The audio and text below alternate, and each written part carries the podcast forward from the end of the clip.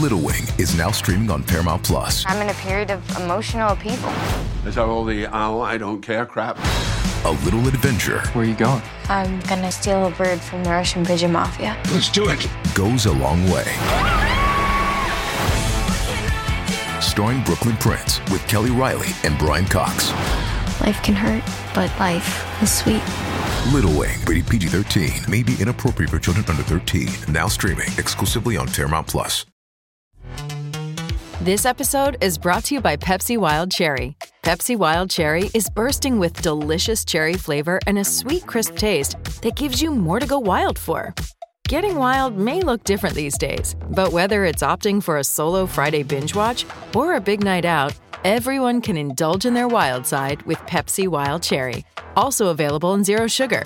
So grab a Pepsi Wild Cherry and get wild.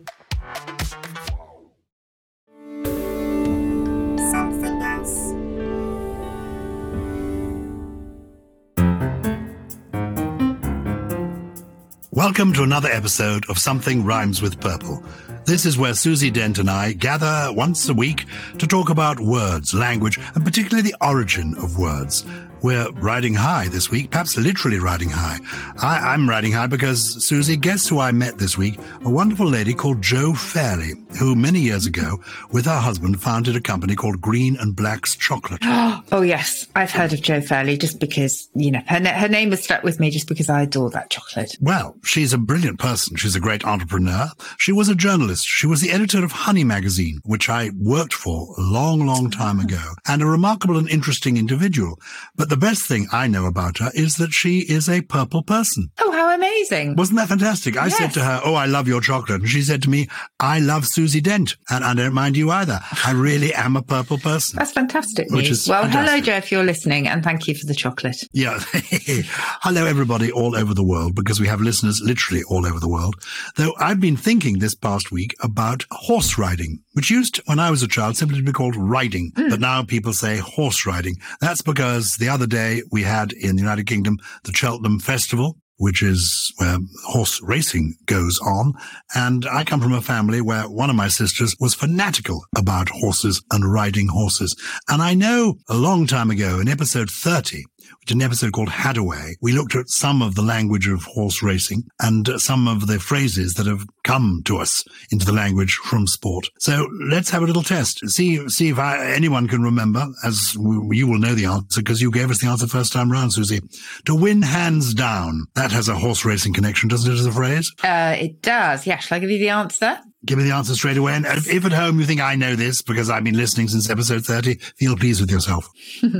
Yes, to win hands down is essentially to have such a big lead in a horse race that you can afford to let the horse's head drop a bit, loosen the reins, and your hands are consequently down. So you're winning with your hands down at sort of a leisurely pace. Now, I remember when we first discussed this, I assumed the hands connection was to do with the height of horses because, mm. curiously, horses are measured in hands. Yes, what, but I suppose no... more curious than our measuring our height in feet.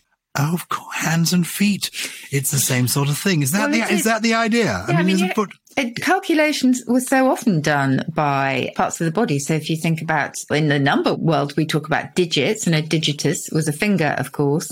And we talk about dates as well when we're calculating time. And a date goes back again, ultimately, to um, dactylus, which again were the, were the sort of the fingers. So lots and lots of connections to very simple, basic measurements. A mile was a mila, or a thousand paces, by a Roman soldier. So if you look back in the history of calculation, it's all actually quite simple. Have you ever ridden a horse? I did used to go horse riding, and it was my Saturday pursuit at a local pony club. And I used to sometimes go and muck out the horses. And, you know, I had my own little groom tack box, which was lovely and had all the, you know, the curry comb and the, the brushes, et cetera in them.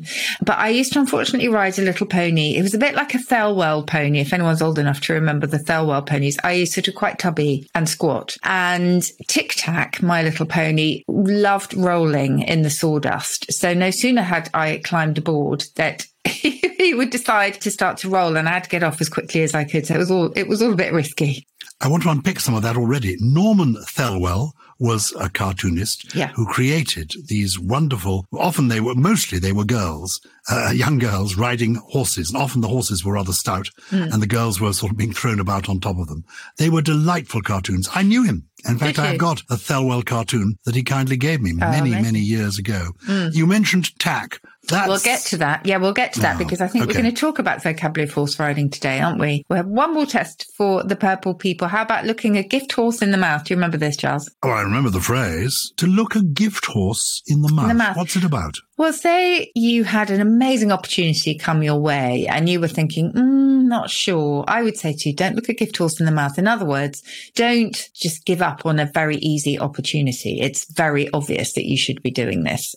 So don't look a gift horse in the mouth actually has more or less a literal beginning because horses were once gifts by courtiers, sometimes to monarchs, et cetera, and vice versa. And you can tell a horse's age, if you're very clever and probably a vet, by looking into its mouth and looking at the shape of the teeth, because as a horse ages, I think the teeth project forward a little bit, and also the, the sort of recession of the gum. So you can tell the age of a horse by looking into its mouth if you are qualified. And it would be extremely rude to be gifted a horse and then to start assessing its value by looking into its mouth and seeing how old it was. So it really once was just be grateful for what you have, essentially.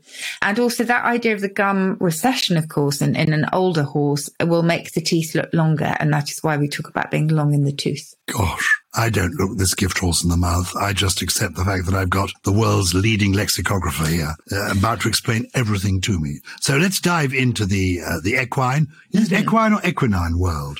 Uh, equine, equine, right. Yes. That simply goes back to the Latin equus, meaning a horse. Ah, and of course the title of a well-known play, hey. Equus. Yes, absolutely. Equus means horse. It does. Equine means to do with horses. Yeah, equine okay. or equestrian, they both go back to the same root. And equine, equestrian, that is Latin for horse. Mm-hmm. And, and horse, what is horse? Where does that come from? Horse is, gosh, it's interesting. It's an ancient word, and it probably always did designate that animal, but it's got relatives in most Northern European languages. So we're not completely sure, because we're talking about a sort of reconstructed language. It's that old, but it may share the same root as carrere in Latin, which meant to run, which of course also gave us course, as in a race course. It gave us courier. It gave us lots and lots of different words in English, but we think that's probably its family. But I think it always meant the animal that we think of today. Well, well really, we've got our horses there. What's the difference between a horse and a pony? I mean, I know a pony is smaller. Is there an actual definition of when a pony ceases to be yes. a pony and becomes a horse? That's a really good question, actually. I'm going to... Um, Um, look up, as I always do. So pony here, it says a, a horse of a small breed, especially one below fifteen hands. Very good. So that's that. And then we'll get on to foals and various things later. I have occasionally ridden on a horse. And when I was small, I was obviously on a pony. And as I got a bit bigger, I was put onto a horse by my sister, and I found it terrifying. I was so high up. It seemed to be a long way to the ground. I didn't really much enjoy it, though I did once go pony trekking in Iceland, and I found that quite exhilarating. I've mm. forgotten about that. Anyway, mm. we've dipped our toe into these equine idioms. Let's have a look at a few more. Saddle. I mean, I'm saddled with something. I'm saddled with you, but I like being saddled with you. What is the origin of the word saddle, and then why are we saddled with things? Because we're saddled with things, to start with that figurative application, because it's almost like we've got something sitting on us. You know, we're, we're sort of, we're stuck with it. It's tied to us in some way, girthed to us in some way, I suppose. And saddle itself goes back to the old English word saddle, which is linked to a German sattel, and ultimately it's probably all about sitting. Sitting. Absolutely. And were you taught because to be ladylike and, and ride side saddle? No, I never rode side saddle. I, I can't imagine that's very comfy for the horse either. But no, I was always astride. Oh, no, I don't know if it's comfy. I imagine it would twist your back a bit, wouldn't it? Anyway. Yes. So that's saddle, saddled with, it's obvious.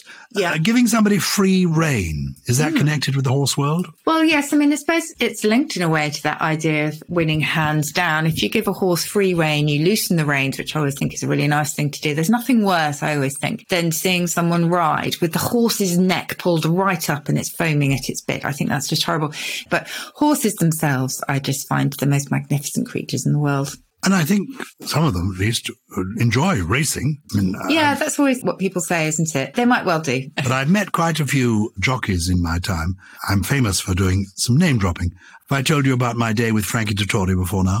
I think I probably have. Oh, is this to do with he just drank champagne? Yes, he it is. He bathed in champagne. Is he, that my, he, that right? It was extraordinary. It was in his kitchen. We were in his kitchen, and there was a wall that was a, like a refrigerator, glass-fronted, but a wall mm. just of champagne bottles. That was on one side of the room. On the other side of the room, he pressed a button, and a wall disappeared. And behind the wall that disappeared was a long, narrow swimming pool. And in this swimming pool was a saddle, a mechanical oh, that's saddle right, that's right. that he sat on. Yeah. And it exercised him. It went up and down the pool with him riding this saddle. So yeah. that's how he, he lost weight. So he seemed to live entirely on champagne and in the swimming pool. Quite bizarre. I but, conflated the two and thought the swimming pool was full of champagne, but, you know, that no. would be the next one. oh, I mean, he's won so many races because he gets the bit between the teeth. And what is the bit? Uh, well, you've told us about the teeth, which reveal the age of the horse, but what is a bit and why is it so called? Yeah, do you know, this is why I love this podcast, because I never once considered why a horse's bit might be related to a bit of cheese. But actually, the both senses do go back to the same idea of a mouthful and then a small amount. So the mouthful obviously then explains the horse's sense. So a bit between the teeth, it's that bit of, oh, I don't know, the bar that kind of fits between a horse's teeth, which is attached to the reins. Again, it all sounds very cruel, doesn't it? But uh, that mouthful then translated into a little bit of something. So if you have a bit of cheese, you are having a small mouthful. Very good. Mm. I like that.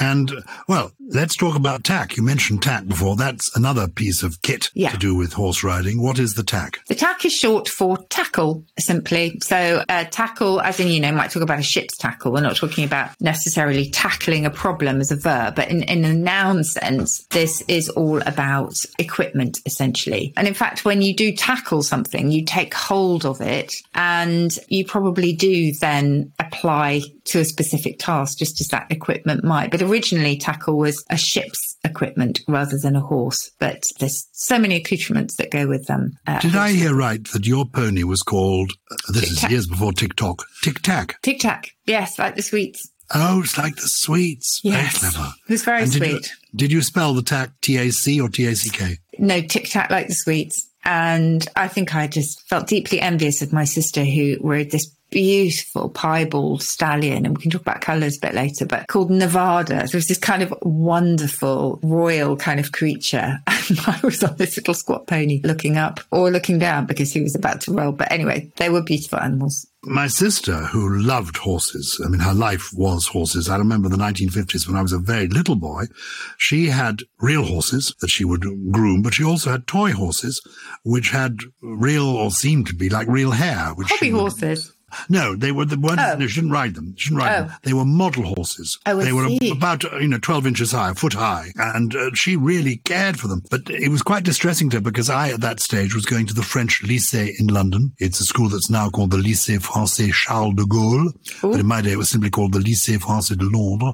And as I recall, on a Wednesday we used to have horse for lunch. Because in mm. those days, I don't know if still it happens, uh, horse was quite a popular dish in France. In yes. France mm. And you could go to butchers that were horse butchers. And rather as you go to a barber shop today, you still see outside the barber shop the barber's pole that I know you've told us about in other episodes. Mm. Outside the horse butcher, there was a horse's head as a kind of symbol. Oh, gosh. And on Wednesdays, uh, it was a dreadful lunch because we had a horse first and then we had dates. And I don't know which I just like. Actually, Ooh. the horse was quite, was not unpleasant to eat. The dates were awful. I don't know. Do the French still eat? Well, if there are any know. purple I listeners in France, please let us know if the French still eat horse. And I don't know why, quite why we consider it unacceptable. The French considered it well, acceptable. Well, there was that big scandal, wasn't there, when uh, there was frozen horse meat found in burgers as opposed to beef. Do you remember? That was the huge I scandal. do a few years mm. ago. It does ring a bell. Yeah. Well, let's be more elegant. Let's think about the movement of horses. Mm. I know we talked about cantering before, and I got a faint folk memory. This mm. is to do with going to Canterbury. It's Absolutely. to do with pilgrims, yes. taking the pilgrim's way to Canterbury. Is that right? Absolutely right. And you only have to think of Chaucer to know that these pilgrims would sort of converse along the way. They would go at a leisurely pace that became known as the Canterbury Trot. And canter is a shortening of Canterbury Trot. Canterbury Trot. Mm. Going back. Oh, that's wonderful. Well, you mentioned trot. Let's deal with that now. Trot. Yes, nothing too interesting there. It simply goes back to an Old English word, which was ultimately Germanic, meaning exactly the same thing. But um, which means what? What does it actually mean? What oh, is if the you trot. Yeah. I think it, it kind of looked slightly ungainly, particularly the rising trot. The rising trot, as it's just quite difficult to perfect. It's when the horse rider stands up in the stirrups, I think when the horse's haunch comes up. But it's a faster pace than a walk. The horse lifts each pair of legs diagonally, alternately. That's what the trot involves, really. But yeah, a trottare, I think there was there in medieval Latin as well, but ultimately it goes back to a German word. Gallop is quite an interesting one, because galloping was first known as walloping, believe it or not. And obviously we still have wallop to mean different things, but that was its first incarnation. And the first meaning of wallop was to gallop. So they're all related. And it seems there's something really gratifying, really, about the way that wallop sounds, that people have used it in very sort of lively ways and often to describe high speed. So we could be walloping rather than galloping these days. But it's interesting. We say wallop and we don't say gollop. We say gallop. Yes. And we don't yes. say wallop. That's from the French. I think French did have wallopy, but they certainly had gallopy. So I think we're copying the French pronunciation with gallop. And when it, when it comes to speed, the trot is the slowest, gallop is faster, canter is the fastest. Is that right? No, canter is faster is tr- than the trot, and then gallop is full speed so ahead. Gallop is full stream ahead. Yes. Uh, while we're on trot, I must sing my song to you. Okay. Uh, gig and pony, gig and pony, trotting along the way. Lady riding in a brand new hat, isn't it a lovely day? Do you recognise that? No, you uh, wouldn't. Vaguely. Before your time, well, maybe okay. not totally before your time, there was a version done of Beatrix Potter's stories, turned into a musical version by David Croft, the man who later went on to create Dad's Army and all those wonderful television sitcoms. Mm. And anyway, as a child, I had that little record of that one. And so it stayed in my head. Gig and pony, gig and pony. Was it used in an ad? Way. This is what's it's ringing bells. Oh, and it might maybe be, it was. But with a completely different... Cyril Ornadel. Cyril Ornadel is the name of the composer. Isn't it funny? I haven't said it in years. These things are all lurking in the back I of your know. mind. Do you know what I'm thinking of? Love and marriage. Love and marriage goes together like horse and carriage. Uh, that course. was the theme tune, wasn't it? Well, Just no, I think it's a slightly different tune, but it's the uh, same idea, isn't okay, it? Okay, sorry. Like, I don't know your one. Well, two words you've got to def- give us the origin of there before we come on to hack. Stirrups. Yes. You mentioned stirrups. Oh, yes. So stirrups is quite interesting. So it goes back to an Old English word, sty, meaning to climb, believe it or not. And then the rup is a version of rope. So the stirrups obviously attached to the saddle, maybe originally with rope, I'm not sure, but it was to climb by use of a rope, really, because you put your foot in the stirrup and use it to climb into the saddle. In the song... the pony is pulling a gig, which oh, is yes. a sort of small carriage, yes. So many words for carriages, and they come up on Countdown, uh, the show I work on, all the time, fiacre and all that. We don't actually know where the gig comes oh. from, weirdly. We think it may possibly go back to any kind of device that whirled was called a gig. So you have a whirly gig, don't you? And... there was, for a while, a use of the word gig to mean a flighty girl, so slightly sexist word for any girl who's thought to be quite sort of dizzy and giddy. So it may be related to that, but we're not completely sure. And we've never found out where, if you're gigging, if you're uh, in a band, we just don't know where that comes from. Oh, so your last gig, meaning your last performance, when you yeah. were last booked to perform, nobody knows how no, that links, we don't whether it links... know. nineteen twenties is as much as we know for that, but um, the work still goes on. I wonder if it is to do with the, the merry-go-round. Mm. Possibly. We all feel uh, like we're on one, don't we? Well, we do, but we don't regard this as hack work. Hack, oh, no. I know we touched on before. Yes, But we people have. do go for a hack on their, with their horses, don't they? Why do they, they do, do that? Okay, so obviously there's lots and lots of different senses of hack. So to hack can mean to sort of slice or chop into pieces. You will still have haché in French, meaning minced. So that goes back to ancient times. But hack as in a horse. So first of all, a horse for everyday riding was a hack. So oh. when you go out on a hack, you're going out for an everyday ride. But it essentially was one that was hired out a lot because it was multi-purpose, it was seen as. I mean, I hate to talk about horses as objects, but I guess that's how it was, you know, in the olden days. And consequently, it became very tired and overworked. And it's a shortening of Hackney, Hackney being in East London, where these horses were once pastured. Oh. That gave us the Hackney carriage, which was originally a horse-drawn vehicle that that was available for hire. That's why London's taxis are called Hackney carriages. And this idea of tiredness and being overworked also gave us the journalistic hack. Someone who just spends a lot of time trudging out stories is the idea, although they themselves use that as a kind of modest label for themselves. But it also gave us hackneyed, something that's overused and unoriginal. So there's such a big thread there. Amazing thread. Would it link us to hacking as well? Having a hacking cough? Oh, um, I think that may be the sort of rough or heavy blows, possibly. I imagine hacking cough. That's interesting. I'd not thought about that one before. Oh, I um, love it when I give something you haven't thought about yeah. before. It's so unusual. Yes. No, I, I like that. So I think if you're coughing or hacking away, I guess it's that idea of just really rough, quick chopping of your voice or your vocal cords in some way. We'll be talking more horse sense in a moment, but before we have our break, we must remind people that we're back on stage.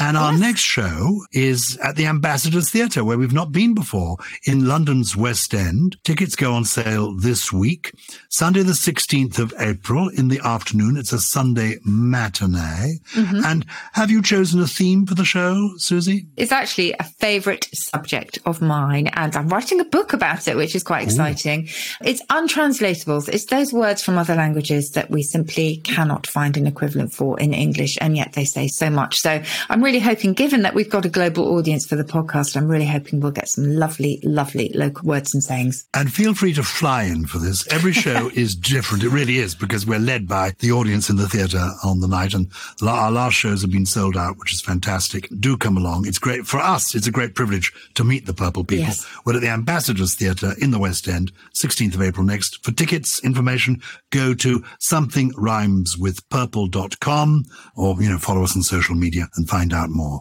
We'll have more horse sense after our break.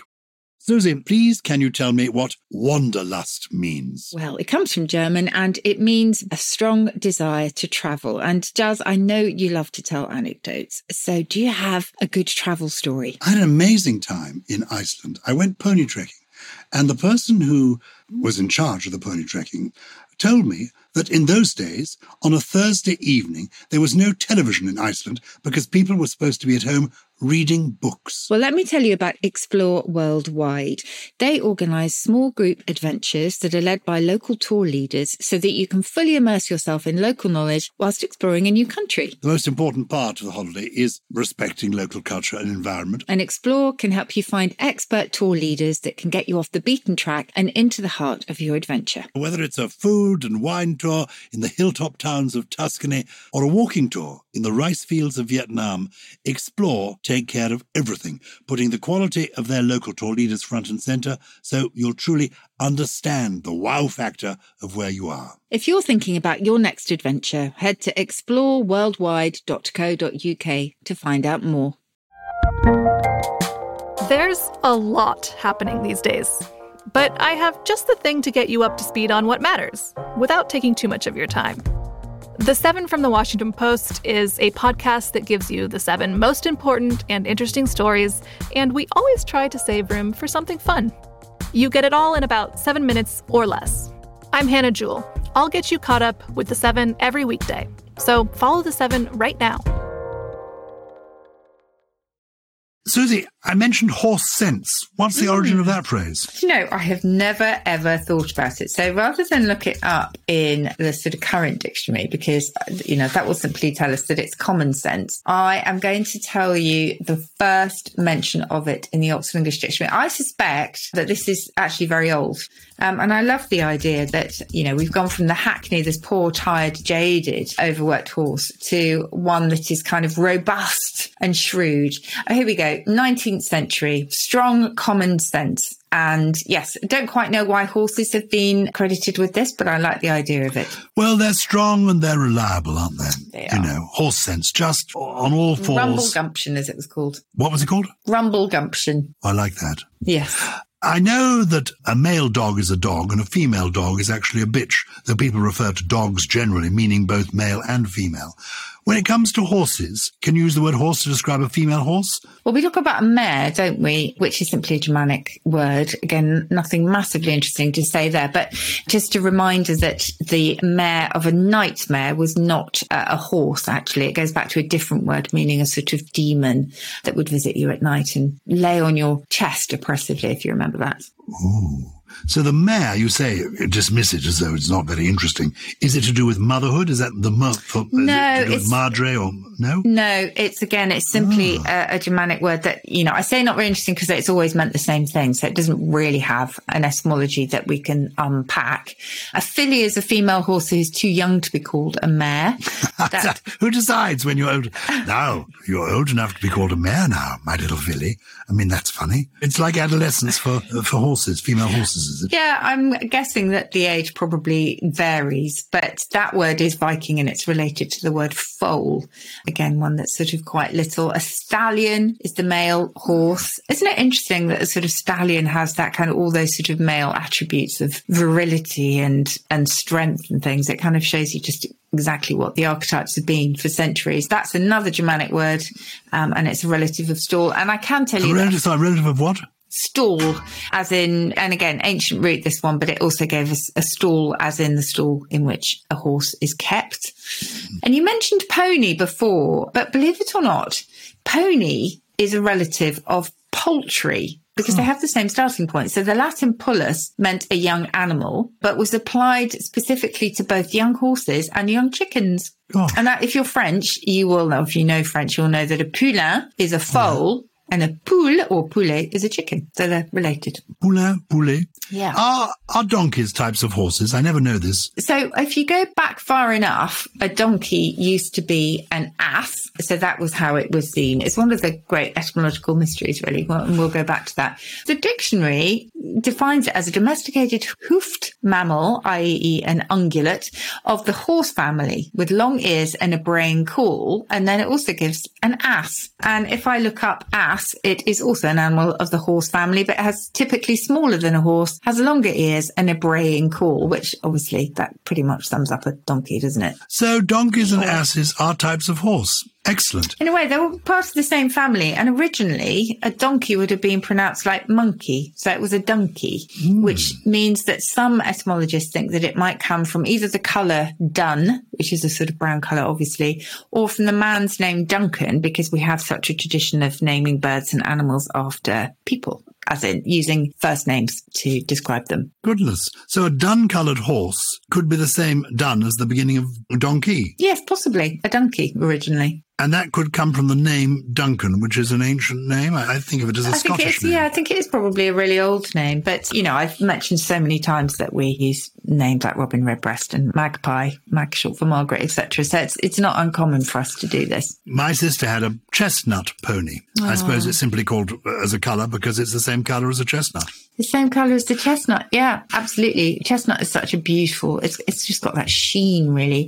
Chestnut, if you remember, nothing to do with chests, goes back to a Greek word castagna, which meant the same thing. And it also gave us the castanets, which were made from, either made from chestnut wood or were shaped like chestnuts. Oh, you know so much. You know about the word piebald? I think of some horses being piebald. That's a variety of colours, isn't it? Yeah, well, we've just mentioned the magpie, and actually the pie is relevant here because the magpie has black and white plumage. So I think of piebald as being black and white, and the bald bit doesn't mean no hair in the sense that we use it today, but it actually means streaked with white. It's an old use of that word. If you're listening to this and you're intrigued by the world of horses and the language of the world of horses and feel we haven't touched on things we should have done, please do feel free to get in touch with us. Also, if you happen to be from French cultural background and want to give us the, your favourite recipe for cheval haché, we are... Well, an equal no, op- we yeah, are well, not come interested. On. You, you may not be interested. I, it could be tastier than you know. We have to reach out. We're inclusive. We don't mind. We, we may be veggies and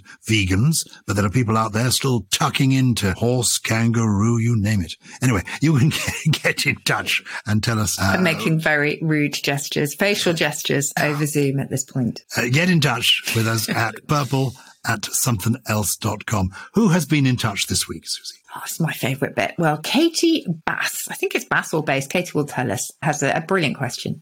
Hi, Susie and Gyles. My partner and I were discussing the word uncanny. Please could you tell us the origins of this word? It doesn't seem to be the opposite of the word canny, as in shrewd. Do they have the same root? Best wishes, Katie. This is a great question, particularly because I've often mentioned the Uncanny podcast, just to give a hat tip to one that I love, which is a great one about spooks and ghouls and ghosts. And it's a great one to listen to at night time.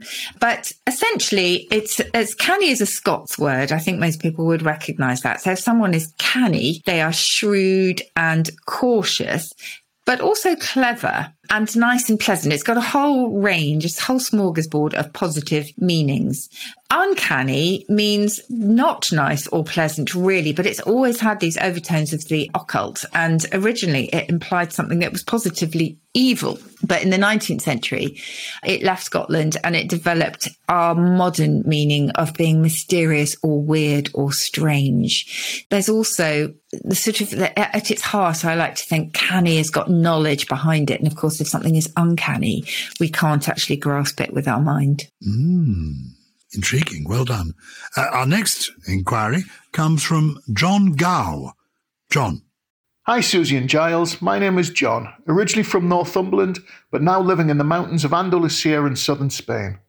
Love the podcast, and you both regularly accompany me and my dog Pancho on our hikes through the wilderness.